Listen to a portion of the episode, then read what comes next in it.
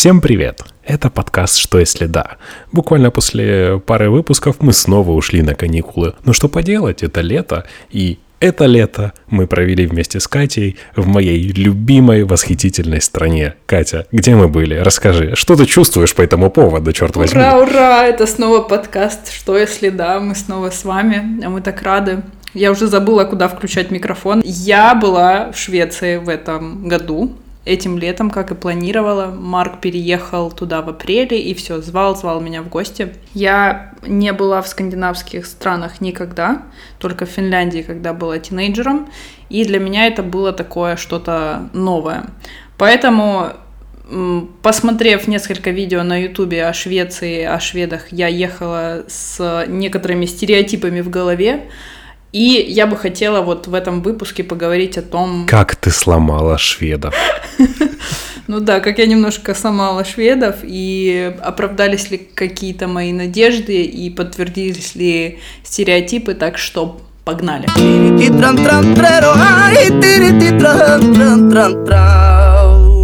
Марк, ну давай вспомним, ты когда ехал в Швецию, были ли у тебя какие-то стереотипы? Если честно, у меня было какое-то вообще очень странное а, ощущение о Скандинавии, ну, как впечатление, не знаю, восприятие.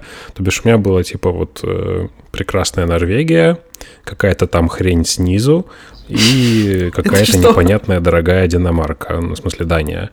Какая-то хрень снизу оказалась моей любимой страной под названием Швеция. Я ничего о ней толком не знал, кроме того, что э, Карлсон летал над э, крышами Стокгольма. Кстати, шведы вообще не очень любят эту сказку. А, вот. И, ну что, прекрасная мебель из Икеи. Пожалуй, на этом мои познания об этой стране заканчивались. И когда я сюда ехал в первый раз, я даже как-то особо не готовился к этому путешествию, потому что все-таки, ну, блин, ну, это Скандинавия, как ни крути, должно быть, наверное, классно. Вот, и, как ты помнишь, это была любовь с первого взгляда. Абсолютно, я помню, да. Марк, это точно твоя страна, потому что буквально сегодня, вот до того, как начать запись, мы созвонились, и Марк сказал, что в Мальме 16 градусов, это потрясающе, там э, дождь последние дни, пасмурно, и Марк кайфует, и думаю, боже, Да, я на самом деле страну. страдал практически все лето, потому что обычно здесь лето это типа там 25 градусов, но этим летом было две или три недели, слава богу, не подряд, когда было 28 градусов. Я О, в гробу боже. видал эту хрень, потому что я просто не переношу температуру выше 22 градусов. Это уже как бы для меня некомфортно. Там, ну, 25 еще можно, если я гуляю по улице, но вот если мне нужно работать, то не больше 22, иначе мой мозг просто плавится. И сейчас это вот наступила прекрасная погода. Кстати, в Скандинавии осень наступает 15 августа, а записываемся мы 18. Сейчас у нас идет просто такой штормовой, прекрасный, свежий скандинавский ветер, проливной дождь. И я вот сейчас буквально перед записью подкаста гулял пару часов, и мне прям максимально кайфово после этого сидеть в теплом пледике и общаться с вами. Тем временем я передаю привет из Барселоны. Э, с того момента, как я вернулась из Швеции две недели назад, каждый день солнце, 28 градусов, вот последние дни 25-26, и для меня это просто идеальная температура, потому что дует прохладный ветерок, не так жарко, э, в общем, супер. Сейчас для меня идеально. Ветерок у тебя дует, по-моему, из кондиционера. Давай вернемся к стереотипам, которые были у меня. Естественно, перед тем, как поехать в какую-либо страну, я немножко провожу свой research в Ютубе и смотрю какие-то видосики про Швецию, про Мальму. Значит, про Мальму интересный факт, кстати, в Ютубе, что не так много видео а просто снятых э, любителями. То есть самые популярные видео это видео, которые были, кстати, спонсированы эм, администрацией Мальму. То есть они действительно хотят, видимо, привлекать э, туристов. И давай вообще опишем людям, что, так, что это за город такой Мальму, где он находится. Вот, мне кажется, ты как никто сможешь э, помочь да. мне в этом. А, город Мальму — это третий по величине город в Швеции. Первый, соответственно, Стокгольм, второй — это Гетеборг, и третий — это город Мальму. Это самая южная часть Швеции, провинция Сконе — по-шведски называется, на остальных языках, по-моему, называется Скания. Э, это, собственно, где производятся грузовики Скания, и, собственно, отсюда пошла история Скандинавии, то бишь она родилась здесь. Хочется спеть гимн Скандинавии. Вот да. Ну, раньше это был такой, типа, очень депрессивный городок, здесь была тяжелая промышленность. Э, кстати, по-моему, сейчас 50% грузовых кораблей, которые перемещаются в Европе, были построены именно в этом городе. И когда уже как бы э, депрессия вот эта индустриальная накрыла город с головой, администрация приняла очень радикальное решение и вкачала просто кучу бабла в этот город, а, построили тот самый известный Рисунский мост, который связал столицу Дании Копенгаген а, вот с южной, а, с провинцией Сконы. И после этого, конечно же, сюда потекли очень состоятельные датчане, поскольку к этому времени уже построили новый район Вестра Хамен, что переводится как «Западная гавань». Там трудились лучшие архитекторы мира, в том числе наш испанский Калатрава построил самый высокий небоскреб на территории всей Скандинавии, здесь, в Мальмо. Turning Torso. Да, Turning Torso. Он. И, соответственно, сюда стали приезжать очень богатые датчане, которые хотели еще лучшего уровня жизни. Работают они у себя там, в Копенгагене, а живут здесь, в Швеции, и наслаждаются, так сказать, разницей курса. Я, кстати, когда летела эм, я не летела в Мальмö, я летела в Копенгаген, потому что они настолько близко друг к другу. Это буквально э, ты приезжаешь в Мальмö на поезде, который идет минут 15, наверное, да? Да, одну остановку. Него. Первая это, соответственно, аэропорт Копенгаген, следующая остановка это, собственно, остановка Хилле. А, то есть, чтобы вы понимали разницу, Стокгольм от Мальмö находится где-то, вот я на поезде потом туда ехала, четыре с половиной часа, то есть это довольно далеко. Но это хорошо тоже знать, что есть вариант прилететь, например, в Копенгаген для наших слушателей, если кто захочет потом. Да, это, кстати, классно. Я когда первый раз сюда летел, я именно совмещал, и почему я выбрал этот город, я о нем ничего совершенно не знал, я вообще не знал о его существовании ровно до покупки билета. А, изначально мои планы были в Гетеборг, а, ну, что-то там было, то ли билеты были какие-то нереально дорогие, то ли еще что-то. Я просто пальцем по карте вел вниз и смотрю такой, о, Два по цене одного. Мальмо Копенгаген. Полетели. И когда я летела из Барселоны, мне, так как я не вакцинировалась еще пока, эм, мне надо было сделать тест э, либо ПЦР, либо антиген. Я сделала антиген, потому что он стоил всего 30 евро. Я отправилась в аэропорт. Э, меня не проверил никто вообще мой тест нигде у меня даже не проверили мою карточку резиденции. То есть у меня просто посмотрели паспорт. Ты летела в свободные страны, всем было пофигу на бюрократию. Ну, у меня немножко был какой-то страх, потому что летать во времена ну, нынешние может случиться что угодно. Там какие-нибудь новые правила будут, еще что-нибудь там, я не знаю. В общем, какое-то такое было такое себе. Ну, в общем, все прошло хорошо, я прилетела в Копенгаген, там тоже у меня вообще ничего не спросили, я просто вышла и все, и пошла. Что первое я заметила? Очень отличаются люди, в принципе. Стильно ну, одетые. Стильно одетые, высокие, светловолосые, все как будто, ну не, не все, но каждый второй модель, особенно мужчины. А я как-то в один момент себя поймала на мысли, я стою возле поезда, я собираюсь заходить, и на входе в поезд стоят пять шведов. И все они высокие, светловолосые, прям идеальные какие-то люди, знаешь, как Кен э, из Барби, который был блондином бы. И я такая стою, я на несколько секунд залипла, думаю, боже, сколько красивых мужчин в одном месте. Я думаю, так, надо садиться в поезд, вот. Я, я села, вот, э, в поезде ты... А, ты заранее можешь купить билет онлайн и потом показать QR-код. И я помню, ты мне рассказывала, что шведы, они, в принципе, без э, коронавируса любят социальную дистанцию, то есть и это надо уважать и обращать на это внимание. Поэтому, когда я зашла в поезд, он довольно был забит, но все равно все сидели, то есть там по, по одному, по два человека, и я хотела, ну, напрямую, как в Барселоне делать, просто садишься куда тебе надо, вот, но там сидела такая аристократичная, аристократически выглядящая шведка в очочках со своей сумочкой, что я такая только хотела влезть туда, потом э, спрашиваю у нее на английском, я говорю, вы не против, если я тут присяду напротив вас? Она на меня так посмотрела, говорит, конечно, вы можете присаживаться на чистом английском. Добралась я до станции, где мы с тобой встретились. Я немножко в таком коматозе была, потому что я только на следующий день обычно в новой стране понимаю, где я и что я. А, я была безумно тебя рада видеть. А, была такая немножко пасмурная погода. Не жарко, попрохладнее, чем в Барселоне, естественно, было. Вот. А, я была такая голодная, говорю, Марк, пойдем что-нибудь съедим. Он такой, пошли пофикаем. Я такая, о, вот оно.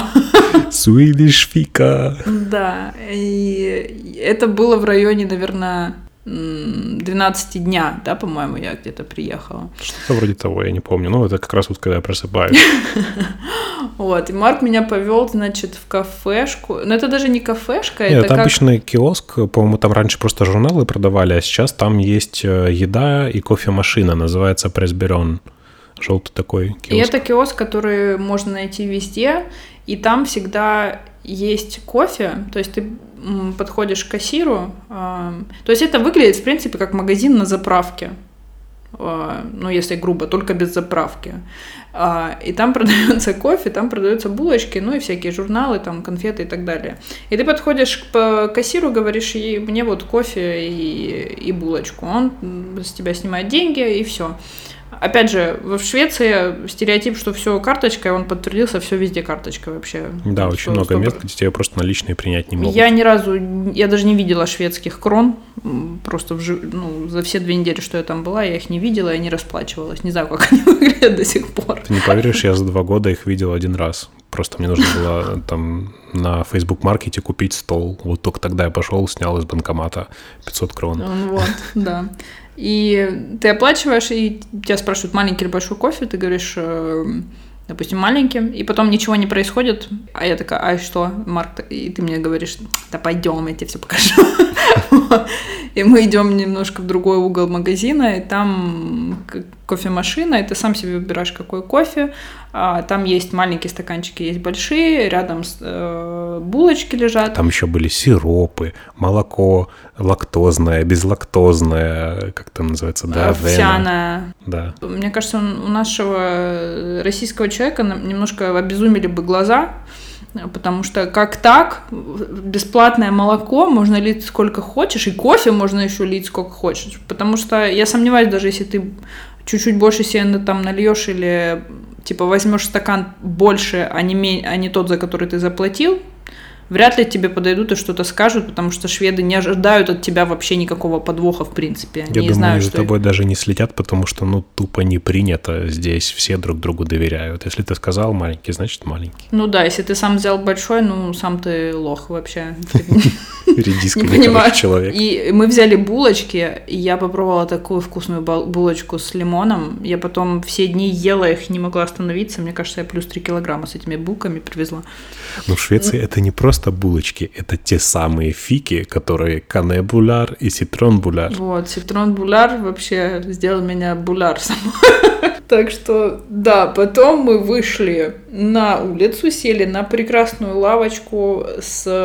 Это был не парк, но такая зона, где на можно... На самом деле, это был внутренний дворик одного жилищного комплекса, который мне очень, просто очень сильно нравится. Я там все хотел квартиру снять. Да, там новые дома. А, помнишь, мы с тобой обсуждали а, викинга, который доставлял э, этот почту.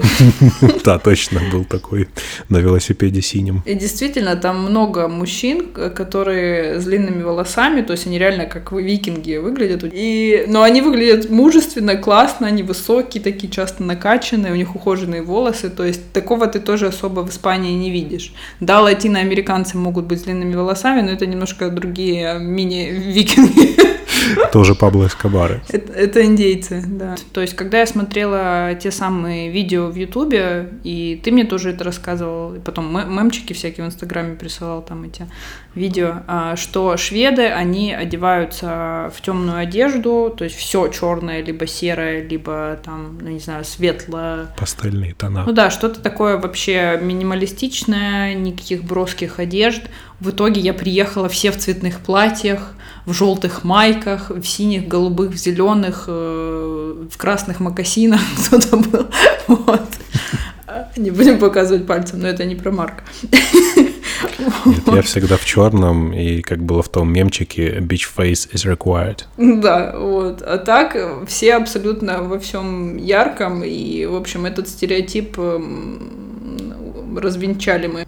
Стереотип про то, что они довольно закрытые люди, что надо как говорится, сломать эту скорлупу, чтобы подружиться со шведами. Да, как говорят, каждый сантиметр нужно отвоевывать годами. Я познакомилась с классными ребятами в Швеции. Начнем с этого. Это уже хороший старт, верно?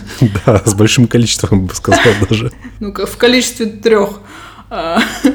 А, Э, значит, э, познакомилась, да, я со, со шведом. Как оказалось, он польского происхождения. Я не знаю, можем ли тогда мы его стопроцентным шведом считать, но он там родился и, и вырос. Ну, он, естественно, там шведский паспорт, говорит по-шведски, по-польски он говорит, э, ну, так говорят там иммигранты, да, которые ну, как бы дети, которые второе поколение уже рождаются в других странах, то есть, естественно, он говорит по-польски, но не так, как как бы, как бы он говорил, живя в Польше, например. Ну да, помнишь, он, кстати, нам рассказывал историю, что вот он одну фразу постоянно использовал э, среди родителей и семьи, а потом узнал, что она вообще, это не польский язык, это какой-то такой свиди полиш. А, это про душ он что-то рассказывал, да, нет? как-то там Иди Душович. Да, ну что это смесь польского с шведским как-то.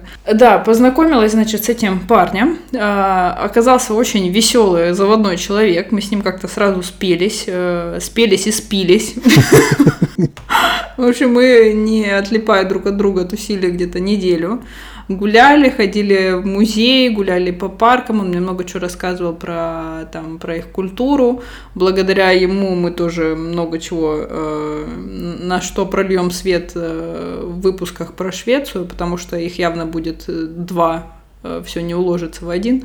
Да, потом он меня познакомил еще со своими друзьями. Это пара, она шведка из Стокгольма, а он э, наполовину э, хорват, наполовину швед. И как бы его друг тоже супер веселый, открытый, мы с ним сразу сдружились. А опять же, может, это вот хорватские и польские корни дают о себе знать. Шведка же, она была очень зажатой вначале, очень стеснительной, потом ей налили маргариты, она немножко разошлась, ее еще ее бойфренд подтрунивал, типа, о, ну вот сейчас тебе придется говорить на английском, я хоть посмотрю, как ты на нем говоришь. И она такая, э, э", но стала говорить на английском. Маргарита развязала ей язык. Явно так часто она его не использует, то есть он не такой флюент она его явно знает, но она не использует его особо. Явно круг общения только шведский, скорее всего. Вот, а парень ее говорит хорошо, так как он работает с международной IT-компанией, постоянно там общается с э, коллегами. Значит, мы с ними встретились раз, потом, ну, как-то пообщались и пообщались. В принципе, она приветливая была, ну, такая довольно зажатая, не раскусила я тогда шведку. Вот. В следующий раз мы встретились снова. А, у одного из ребят дома. Они, а, они пришли со своей собакой, которая жуть какая страшная вообще. Я таких страшных собак не видела. Собака породы Kill Me Please. Просто оказалось, что это породистая собака. Я когда узнала, что они еще денег за нее заплатили, я потом просто умирала со смеху. Я, я чуть на улице не упала, когда мне этот польско-шведский друг сказал, что они еще ее ждали, что помет вот, чтобы случился у этой породы. Да, я думаю, это слово очень хорошо описывает, как выглядит эта собака, это именно помет. Блин, мне кажется, надо куда-то ее добавить в соцсети, чтобы люди увидели. Выложишь потом сторис до каста. Ну, это какой-то терьер вообще, я не запомнила название. Kill me please. Они в итоге как бы в курсе были, что это самая страшная собака, но все равно. Вот, но чтобы вы понимали, это размера Джек э, Рассела собака, но она такая косматая, цвет у нее коричнево-черный, она совершенно не мягкая, э, морда у нее, у нее не видно глаз, потому что эта косматость, она закрывает эти глаза, и, и она еще воняет. Мало того, что ее расцветка как будто бы чепушила обосранная, так она еще воняет. Это, конечно, очень хорошее описание собаки. Мечта. Вот, и она любит на ручки, да, прыгать. И ты такой, «А, не сегодня. Не сегодня. Да, короче, обратно к шведам. В общем, мы пили, э, ребята пили пиво, мы с девчонкой вино. Эм, В общем, мы пили, пили, пили. В какой-то момент шведка уже настолько была в ударе, что она сама из холодильника начала доставать бутылки себе наливать. А такая скромная вообще девочка в обычной, ну, футболка. Она в свитере пришла. 4 э, августа, она в свитере. С оленями на А я еще до этого думала, э, ну, типа гости дома, может мне платье надеть, у меня такое черное платье с разрезом. Думаю, так, Катя, мы в Швеции. Чил. Да, просто одеваешь пижаму, и все, ты сразу вливаешься в местное общество. Ну, я так и поступила практически. И шведка, чем дальше пила, тем веселее собеседником она становилась, тем больше она английских слов вспоминала. В общем, мы стали лучшими подругами под конец этого вечера. Вот. А, на, на много какие темы разговаривали. Кстати, интересным оказалось э, что зашла в итоге тема политики, и они вот у меня спрашивают, ну вот ты же как русская, ты же из России, да, из России, я говорю, из России, я говорю, гимн. Они такие, ну вот, а она же из Стокгольма, и у нее другой шведский. Но произношение слов бывает очень смешное. И она в какой-то момент спрашивает, ну знаешь, in the middle of nowhere, типа ни с чего. What do you think about Putin? Putin. Ну, что ты думаешь про Путина? Ну, Путин, это было так мило, я даже не знаю, как будто это пуговка какая-то, Путин. И у меня немножко затык. Ну, мы сначала мы стали все ржать, естественно, с нее. А потом, да, я поняла, что я не знаю толком, что мне сказать про Путина. Ну, как-то мы эту тему там э, обсудили. Я достаточно политичный человек, я не топлю ни, ни за, ни против сильно. Вот, это было интересно. И со, со шведами мы, в общем, задружились вообще в конец. Потом на следующий день я спрашиваю у этого друга своего, я говорю, а что, мы теперь друзья со шведкой? Он говорит, ты что? Это было временное помутнее. Это так. Э, он говорит, все, сегодня она трезвая, она уже тебя не помнит. Но он, конечно, стебал меня, но он говорит, в общем и целом, да, это не, не значит, что вы все теперь подруги. Так что этот стереотип, в принципе, оправдался, что шведы, да, вот из своей скорлупы выходят, когда выпивают, а часто они выпивают вообще в слюне. А пьют они в слюне, вообще подтвердилось однозначно, они перепьют кого угодно. Есть, кстати, такой достаточно известный канадский писатель, который как раз-таки написал э, книгу, по-моему, она переводится как э, «Человек ли швед», вот, если не ошибаюсь.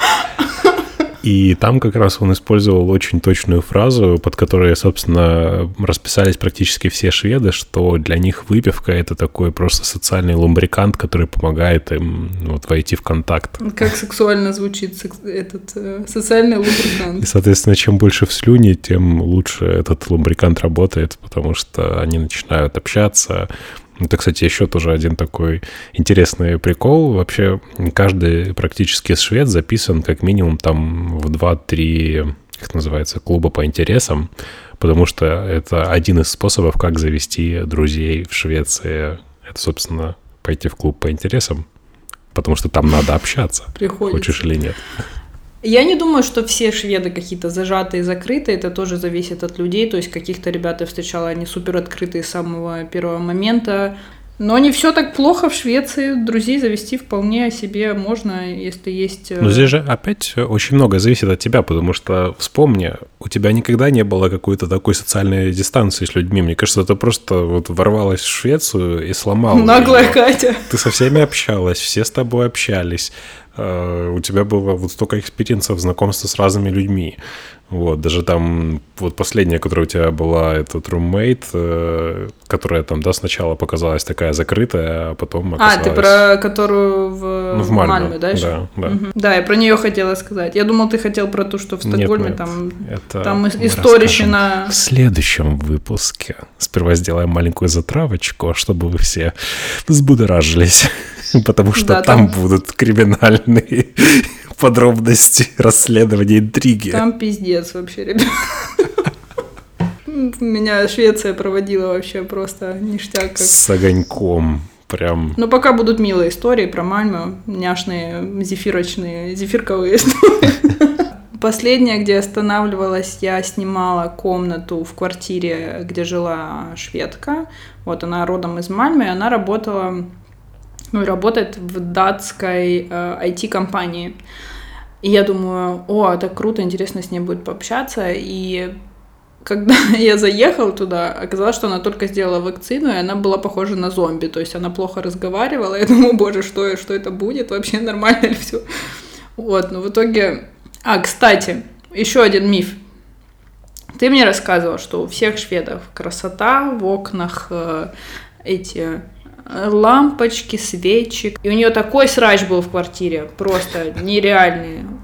Куча каких-то корзинок, каких-то стеллажей, где все тарелки, стаканы, оно все чистое, но оно все вот вместе, знаешь, как будто э, ну такой, как это называется, Бардак. когда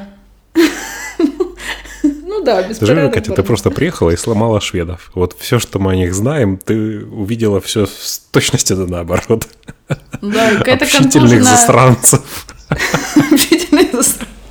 в цветных Так одеждах. назовем э, выпуск «Шведы и общительные засранцы». А, ну, первый день она не была особо общительная, она такая никакая была. И вокруг везде срач какие-то, ну, такое было себе. У меня комната чистая, было все хорошо. А, а, еще интересный момент, что везде, где останавливалась, везде супер мягкие кровати, какие-то нереально мягкие. Меня даже бесить в конце Это, начало. кстати, моя боль, потому что обычно что такое шведская кровать? Это подставка, которая уже мягкая. На этой подставке лежит э, типа такой э, большой основательный матрас, как у нас это бывает. А сверху еще один полуматрас такой тонкий, и это просто пипец. Ты просто ложишься в какой-то киселек. Я вот последние несколько месяцев просто вытащил этот тонкий матрас и сплю на этом тонком матрасе на полу, потому что иначе моей спине наступит трындец. Да, это удивительно. М, Ну, как мне объяснили потом, что шведы такие, значит, э, суровые снаружи, но мягкие на постельке внутри. Прям принцесса на горошине. Это, по-моему, в Дании, да, написали эту сказку? Но я же не Ну, я не знаю, если честно, давно ее, очень давно ее читала.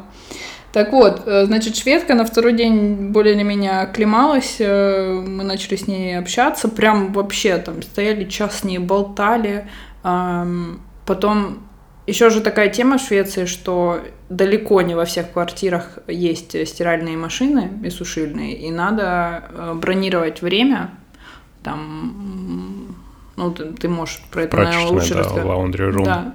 Ну, там есть такая окошки, куда ты можешь вставлять что-то там, ключ. Ключики с замочком, да, это типа дата и временной интервал. а, вот, ты бронируешь время, идешь и там стираешь и сушишь, когда тебе надо. И ты знаешь, что в это время никто не придет, потому что ты забронировал. Вот, и эм, я когда у нее останавливалась, она, она мне сказала там на третий день, говорит, я вот забр- забронировала время, тебе что-то постирать? Думаю, боже, какой сервис, как мило. Я ей дала вещи свои, она постирала, посушила, сложила, мне все принесла.